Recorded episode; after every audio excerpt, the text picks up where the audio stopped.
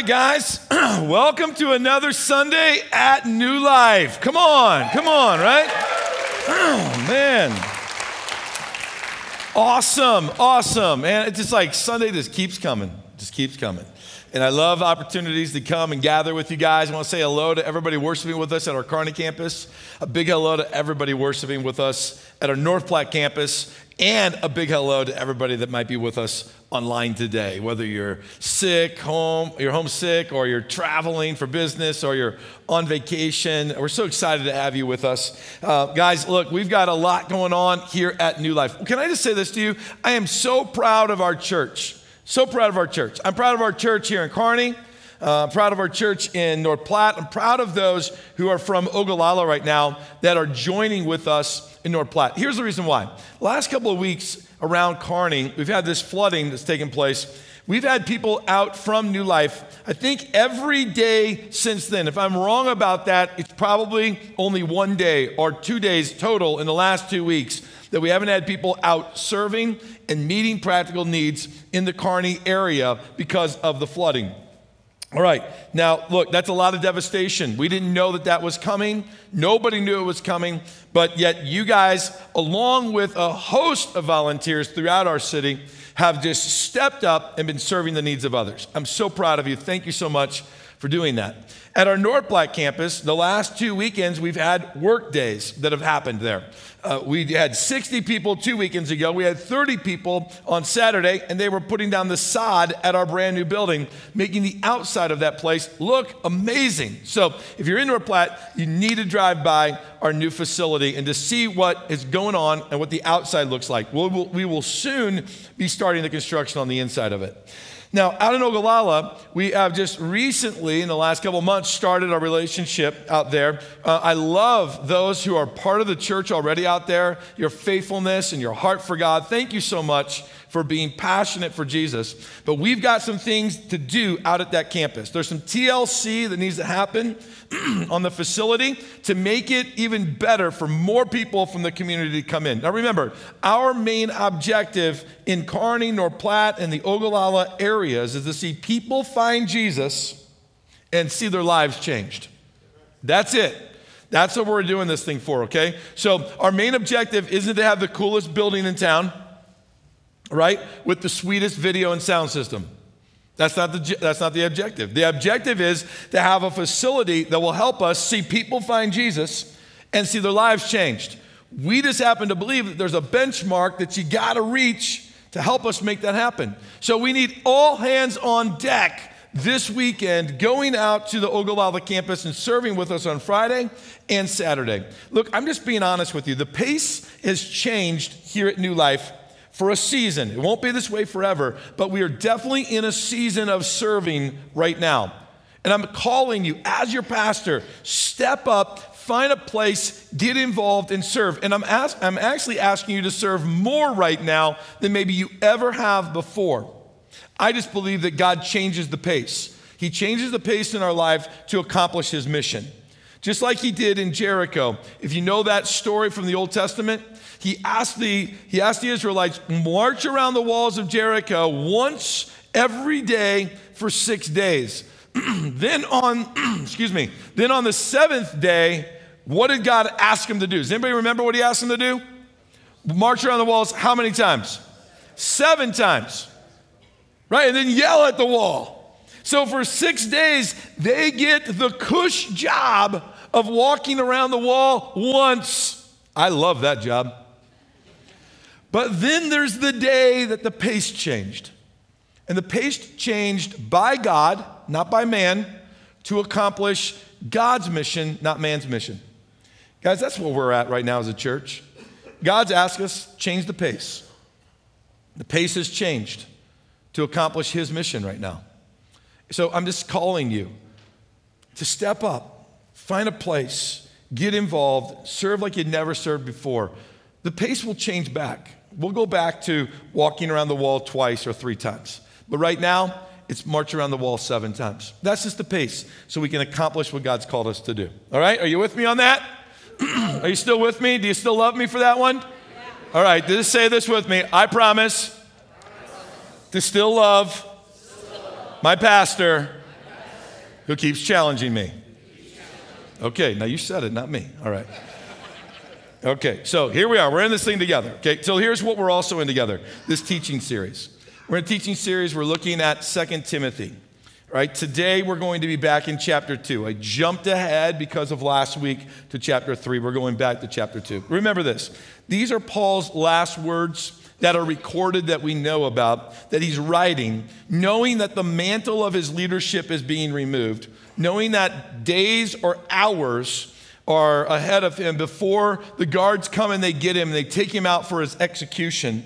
He knows that he's not going to get out of this dungeon now and he's writing his final letters as a man right before his execution, passing down his knowledge, his passion, and his desire to see the truth of Jesus be preached in the generation that he's living with younger leaders and for generations to come, generation after generation after generation, until that word that he's writing right now with his passion, right, and his conviction reaches New Life Church here in the central part of Nebraska, stretching all the way out to Ogallala for us.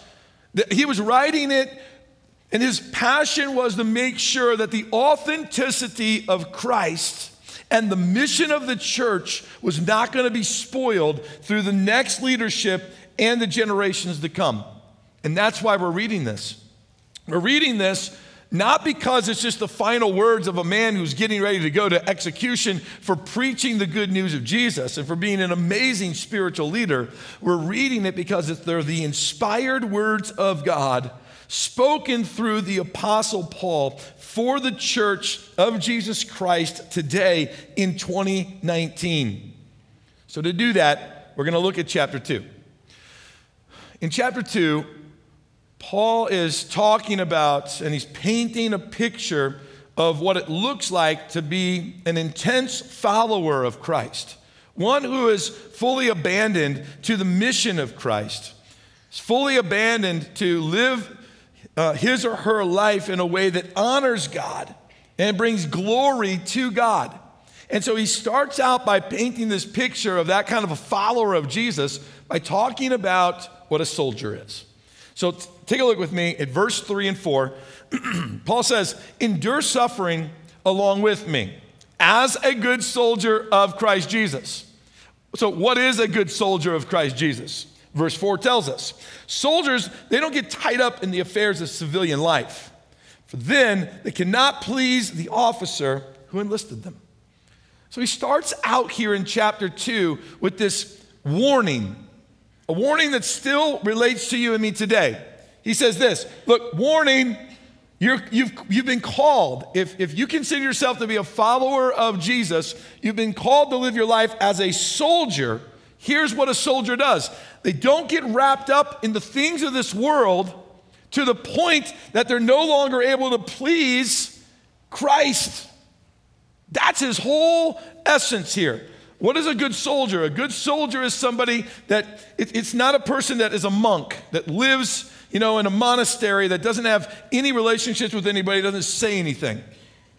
It's not a person that makes a, a vow to poverty and gives away every single penny that they have.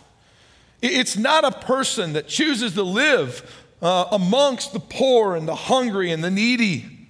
He's not saying that that's what you have to do. He's just saying this don't allow your life to get entangled. Think about what it means to be entangled, right? To be wrapped up in something where it is controlling you. Don't allow your life to get to a place where there's anything that you're entangled with, tied up with, that's keeping you from being able to please God. It doesn't matter what it is, whether it's your professional life or it's your personal life, whether it's with your finances or it's with your time, whether it's the way that you lead your kids or the way you lead your business. It, it, it's, it's not mattering to him right now. He's just saying, look, a soldier is abandoned to a cause. Now, I was a soldier, right, in the United States Air Force. I remember, excuse me, I remember signing my name on the dotted line, giving my life away. Anybody else here do that? Let me see your hand if you did that. You remember that, right? You remember that? It was all fun and games, okay? It was all fun and games until boot camp started. It's all fun and games.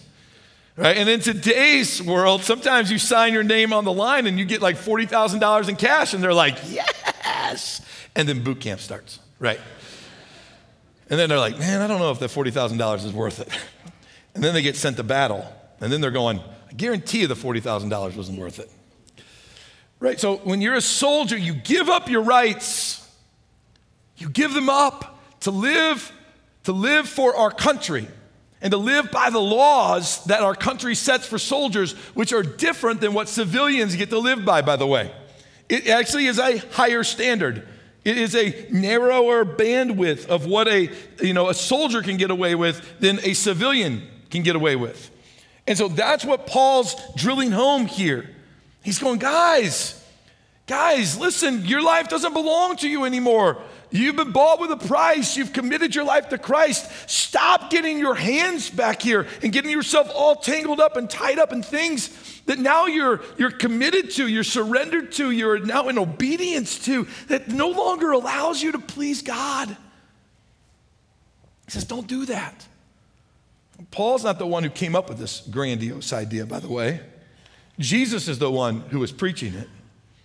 Jesus preached it in a parable that he taught about, you know, a farmer throwing out seed onto different types of ground.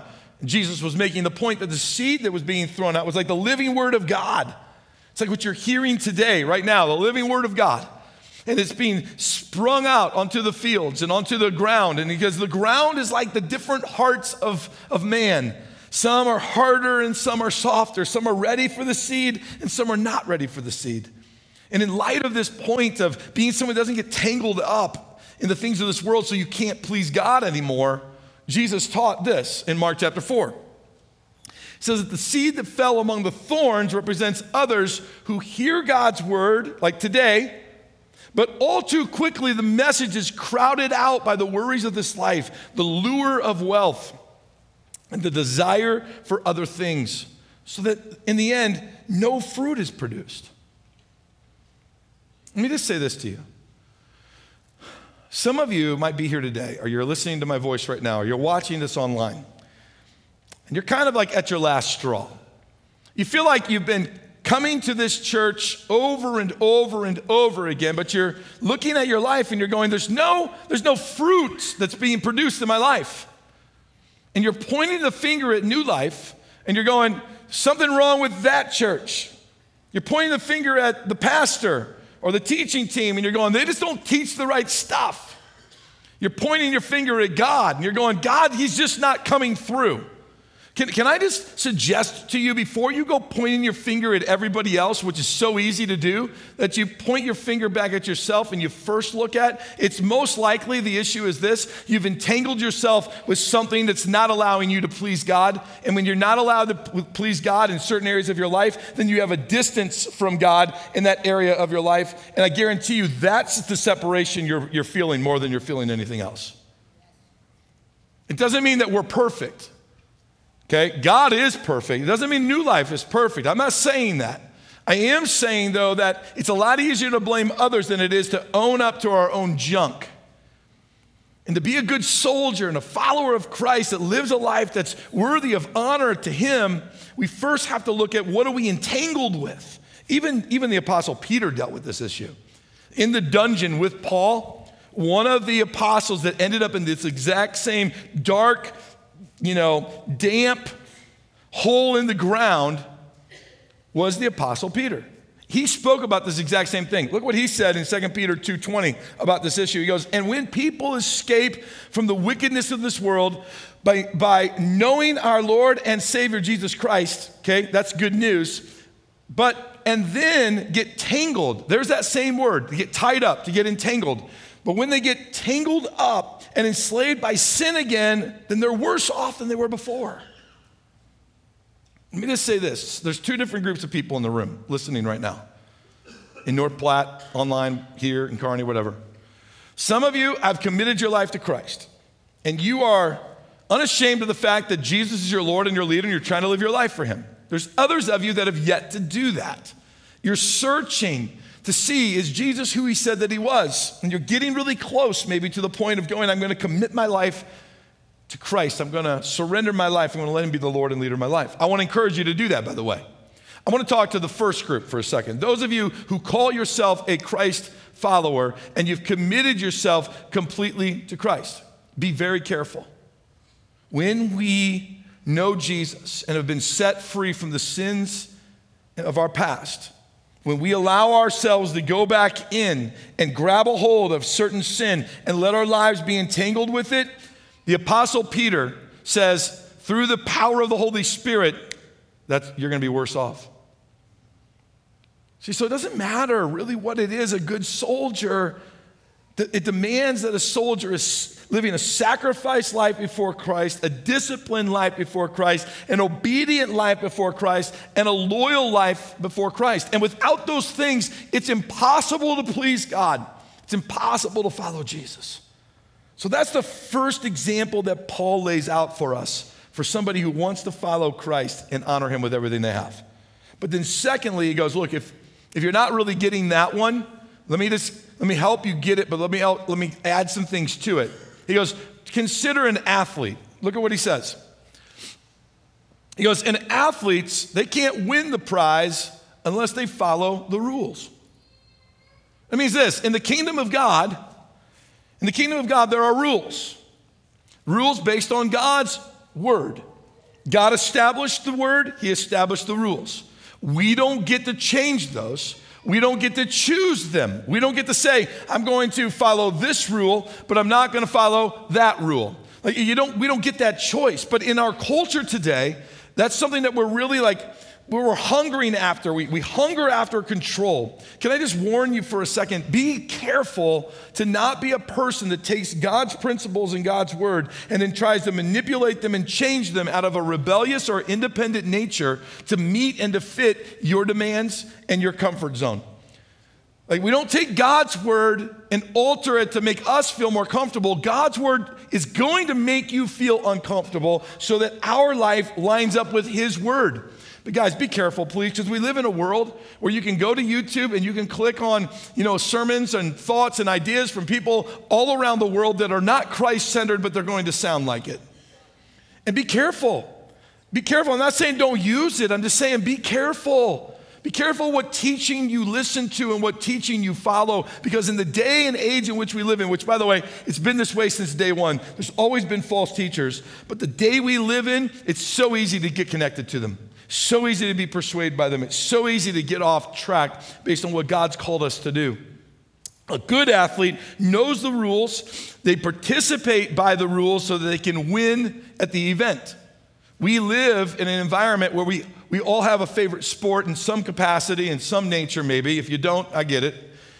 But if you do, you've got somebody in that favorite sport who has broke the rules behind the scenes they climb the ladder only to find out the way that they got so good was they were breaking the rules and they have they brought a like a stain on that particular sport. And Paul's saying to us, look, don't bring a stain to Christianity. You bring a stain to Christianity when you alter God's word to fit your need instead of submitting your life and altering your life to fit God's word. So that's the second thing. If we want to honor God, we have to live like an athlete who knows the rules so we can win the race. If not, then a penalty is going to get called. And there's a price. There's a price. There's a penalty in eternity when we decide we're going to live based on our rules and manipulate God's word to make us comfortable. A penalty, a separation from God. That's, that's really not the penalty I think that any of us want in this room. The last example that Paul gives, though, is that of a hardworking farmer. Now, look, here's the good news. If we can't get the example of the hardworking farmer, then we're in trouble. Because where we live in the middle of Nebraska, I think we can wrap our head and our heart around the hardworking farmer. Here's what Paul said He says, And hardworking farmers should be the first to enjoy the fruit of their labor. So, if you want to honor God, leave this up for a second. If you want to honor God in a way that brings glory to Him, like your life is being lived in a way that matches what Jesus has asked you to live, live like a good soldier, live like a great athlete, and then be a hardworking farmer. Here's, here's what he's saying he's going this. He's saying two things to us. Number one, there's a promise that comes when we diligently commit our lives to the purpose and the calling of Jesus Christ. But it's going to require hard work. It's going to require us to dig in and to be diligent about it. We got to be faithful from the beginning all the way to the end. It'd be foolish for a farmer to take the seed that they have and go plant it in ground that has not been prepared. That would not be wise. So a farmer has to go prepare the land, right? They have to plant the seed, right? They've got to water it, they got to fertilize it, they got to remove the weeds, and then they have to wait. They wait for the seed to germinate and come out of the ground, and then they continue to care for the crop. We live in the middle of Nebraska. I think we all know that. But in Christianity and in our walk with Christ, we have to be a person that's not lazy, that's not trying to cut the corners, who is diligent from the beginning all the way to the end. And sometimes that means you have to wait. You have to wait on the Lord for Him to produce something that's good called fruit in our lives. It doesn't just come out of the ground. You don't just, a farmer doesn't plant the seed one day and stand out there and go, Why is the corn not grown?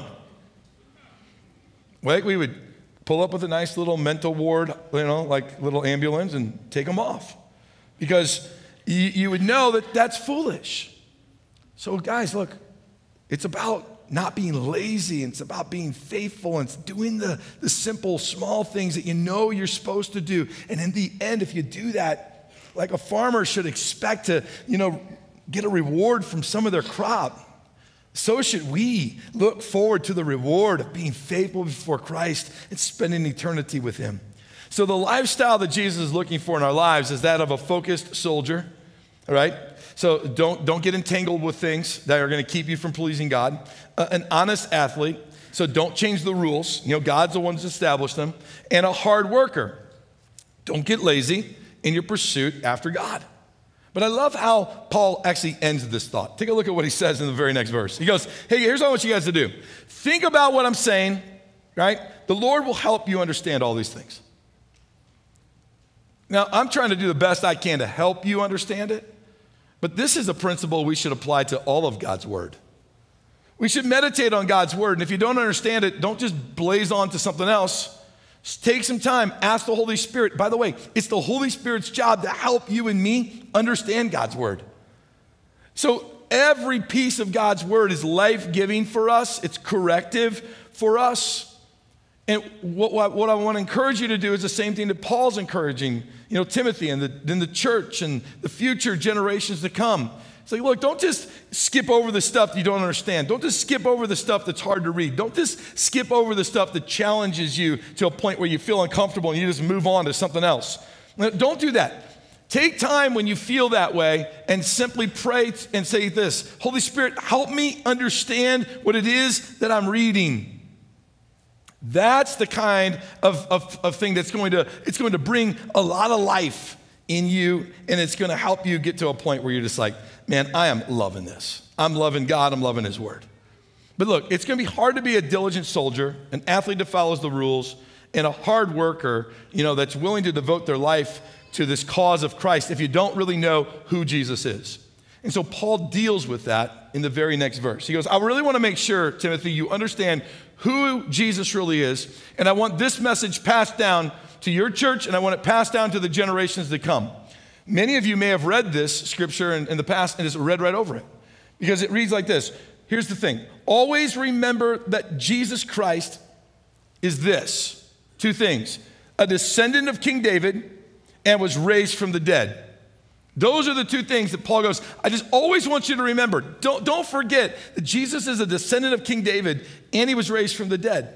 Um, some of those, like raised from the dead, you get it. Like that's important, right? But why is it important that he is a, a descendant of King David? Like, why would that even matter? And then Paul goes on to say this this is the good news, guys, I preach. This is what my mission is. My mission is to tell people these two things. So, why do these two things really matter? And what is it that Paul's really saying to us? He's saying this to us. It's clearly being said. He's a descendant of David, he's fully man, but yet he was raised from the dead, and he is fully God. Those two things joined together are essential. That's the message of who Jesus is. And it was so important that Paul preached it in a way that landed him in a dungeon where he had days and hours ahead of him before he was going to be executed and taken off of this earth. That's how important that message was.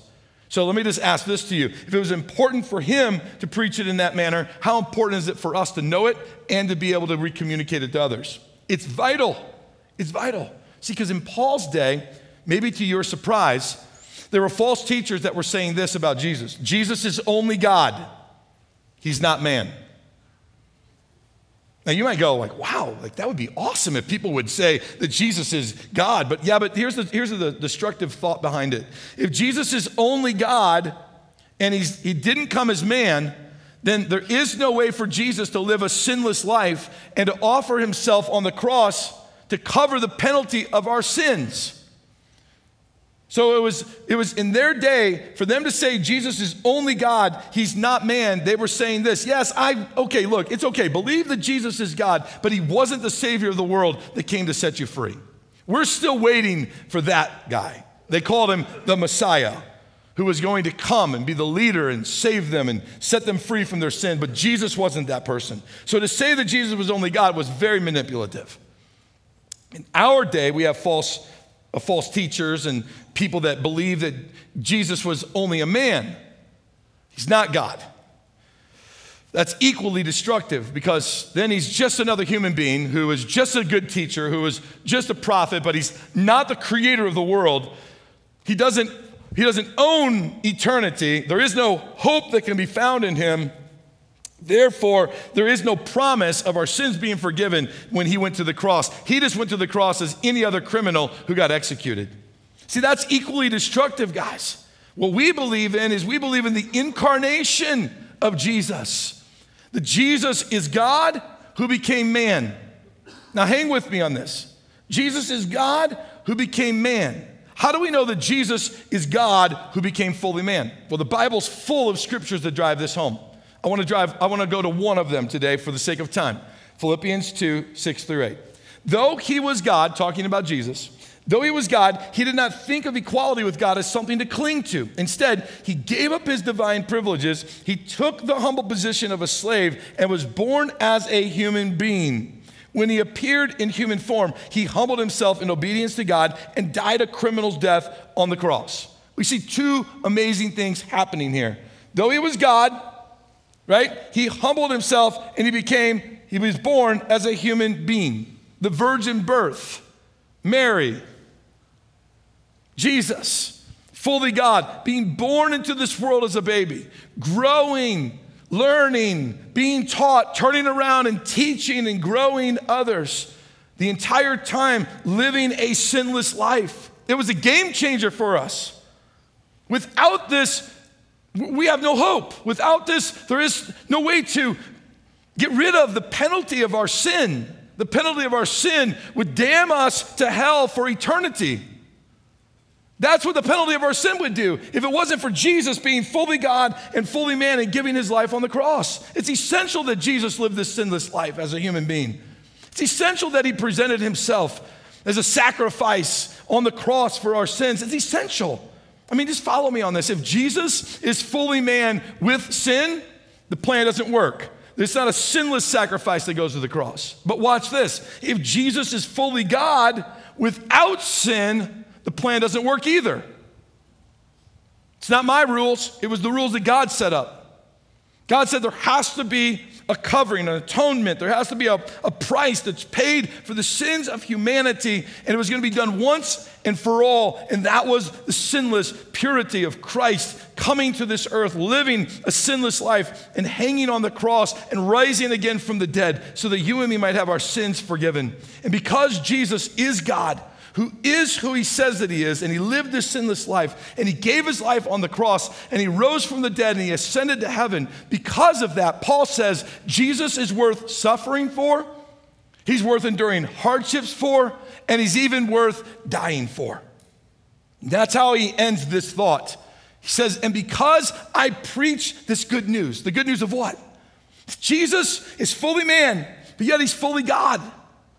Because I preach this, I'm suffering and I've been chained like a criminal in this dungeon. But the word of God cannot be chained. Amen? So I'm willing to endure anything if it will bring salvation and eternal glory in Christ Jesus to those that God has chosen, you and me today, and those who are in our communities who don't know Jesus. He says, This is a trustworthy saying. If we die with him, in, with Christ, we will also live with Christ. If we endure hardship, we will reign with Christ. If we deny Jesus, he will deny us. But listen to this if we are unfaithful, he remains faithful, for he cannot deny who he is. None of us are perfect. None of us are going to be able to live the sinless life that Jesus did. That's why he did it on our behalf. And when we stumble and when we fail, we know this He is faithful. He's not going to give up on you. He's not going to run away from you. He's not going to abandon you. When you fall flat on your face trying to live your life for Christ, get back up, run back to Him and repent, and you're going to find Jesus with His arms open wide, ready to embrace you and welcome you home and forgive you of that sin and cover it once again and send you back out on mission to see people find Jesus and see their lives changed. So don't let your past keep you in a lifestyle that's unable to please God. Don't let your current sin keep you in a lifestyle that's unable to please God. Don't let your wicked desires alter God's word so that you can live life however you want. Be a diligent follower of Christ. Submit yourself to the small things. Be diligent day after day, week after week. God will produce something in your life that's incredible.